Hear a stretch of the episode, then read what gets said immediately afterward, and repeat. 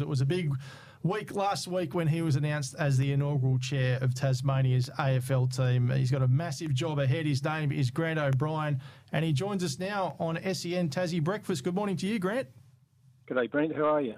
Very, very well, and lovely to have you on the show. How's the last week been for you since you were announced in the in the top job?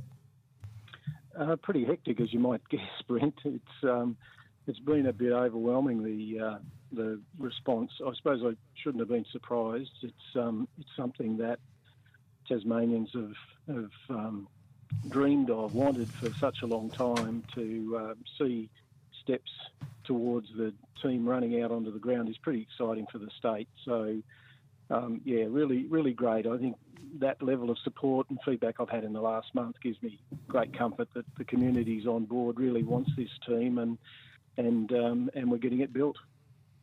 Yeah, certainly have. Grant, now thanks for coming on, mate. Um, just wondering what, what actually drew you to the role. I know that you've had a successful career yourself in business, um, and obviously a tough job that you've taken on. What what was exciting about it for you? Well, Tim, I, I think um, as as you know, we've been um, as a task force working on this for the last four years, and it's something that I believed in for a long, long time that the um, bringing a, a, an AFL team to the state would be terrific for the state, for the community, for, for the youngsters, um, getting them involved in sport. I, like you, um, both know the benefit of being involved in sport, in this case AFL. Um, so anything that promotes um, community sport particularly is something I'm, I'm keen in and some of my other some of my other roles touch on, on, on that same thing. So, so at the, I guess, base level, my, my interest in, in uh, the AFL team starts at the grassroots and, and, and ensuring that that's there and has a strong future um, in our state, a state that's been a footballing state for, for as long as the game's been around. So the opportunity to be involved in the task force uh, that started four years ago was something I was very keen on. And I guess when you get involved in something like that, you really want to see it through. Um, you know, it's a bit like being a consultant. Sometimes that's terrific because you can give advice, but you don't get to necessarily put it in place. So I've been given the great privilege of being able to be involved beyond the task force to, to get the team up and running. Grant, I asked you this at the press conference last week, and I loved your positivity with the answer. But do you truly believe the team can be up and running by 2028 when we've got this project of state significance running in the background with the stadium? Yeah, I do. I, I, I think we've got a, a pretty clear timeline that factors in um, the various approvals and things that are required from an infrastructure point of view. But equally, um, we've got a lot of work to do um, to get the, the, club established, the administration, the, the staff, um, all of those sort of things. But they all sit on a timeline. They're all achievable. And in fact, I'm on my way to to Melbourne at the moment to meet with the AFL to um, get the early aspects of that timeline underway. So 2028 is is is very achievable. It's not been put there as an unrealistic, ambitious uh, date. It's a realistic one that that um, leverages all of the steps that we need to to put in place. I think the the um, hunger for for the, the public in Tasmania to have their own team um, is undisputed, and I think that at the end of the day will you know carry us through some of the challenges that that, that might and inevitably come up as we as we go on this journey.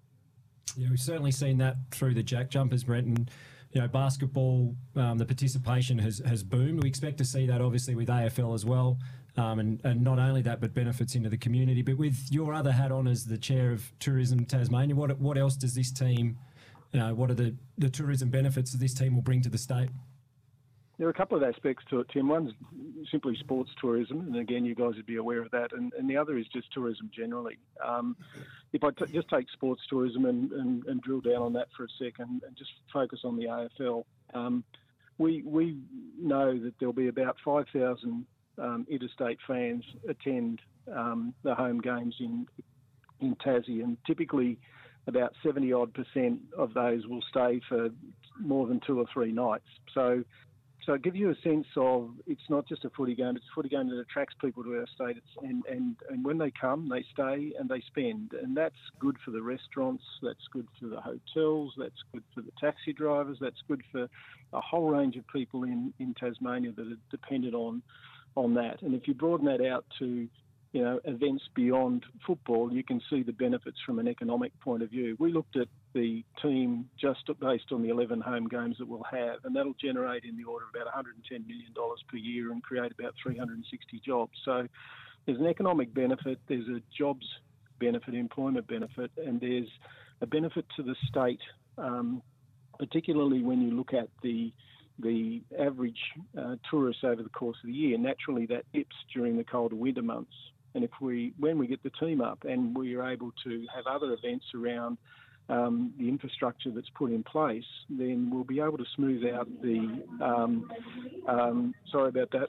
I'm in the airport. Uh, Don't miss the, your flight. Uh, no, I won't miss my flight. But those sort of things generally um, will ensure that we get a, a lift on on the the usually quiet time of the year, the winter months. So it's got a lot of things that just sensibly and logically make sense for the state to pursue, and this will allow us to do that.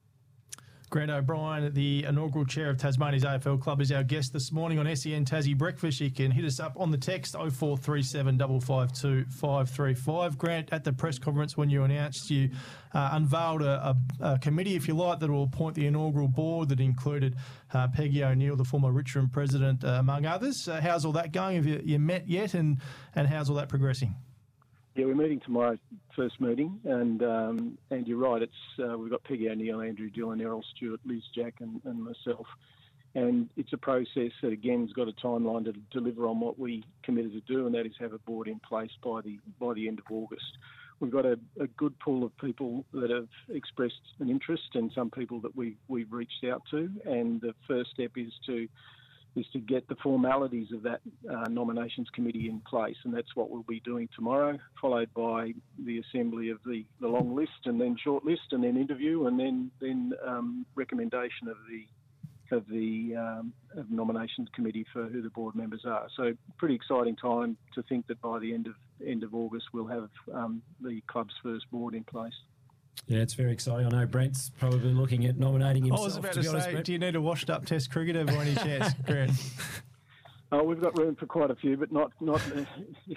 we do have our limits, but no. Look, the quality of people that have uh, have put their hand up is is again um, yeah, consistent with what I said at the beginning of this. We've been overwhelmed really by the, the, the sort of people that are, are reaching out and want to want to help, and will we'll provide as many opportunities as we can for people to be involved.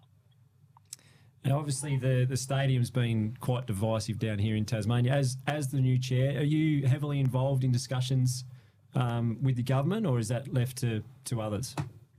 Well, primarily it's the role of the government to deliver the the infrastructure. Um, the club will be a tenant, obviously, for for um, the the grounds that the home games will be played on, um, being UTAS and and the um, new stadium in, in Hobart. So we'll have a, a, a clear interest in that. Um, but the project management and, and, the like of that is, is down to the to the government to provide. We'll work closely with them um, to ensure that it is um, both um, the UTAS um, investment and the stadium investment are in the interest of all of the users, but um, from our perspective, um, accommodate us and what we need from a from a footy club point of view. So we're, we're really looking forward to that. There's been work obviously done, but there's a lot more work to do in that sort of area, and that sits on our timeline as one of the key deliverables, obviously. What about the funding from the AFL grant? Obviously, there's a significant amount coming our way, over $300 million. Does that start immediately, or how does that work exactly?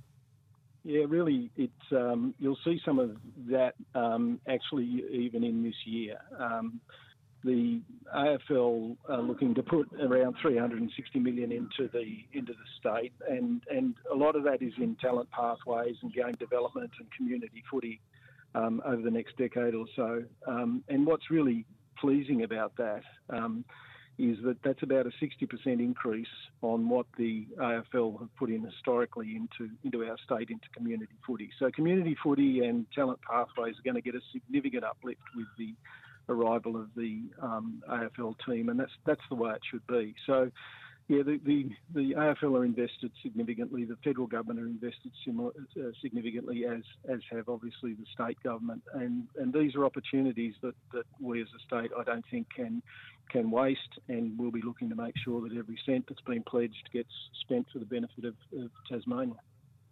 Well, no doubt there's a, a, big job ahead for you, Grant, but you're the best man for the job. We know that. Uh, we appreciate you joining us this morning on SEN Tassie Breakfast, and we'd love to get you back on soon just to keep us updated with what's happening. That'd be good. Cheers, guys.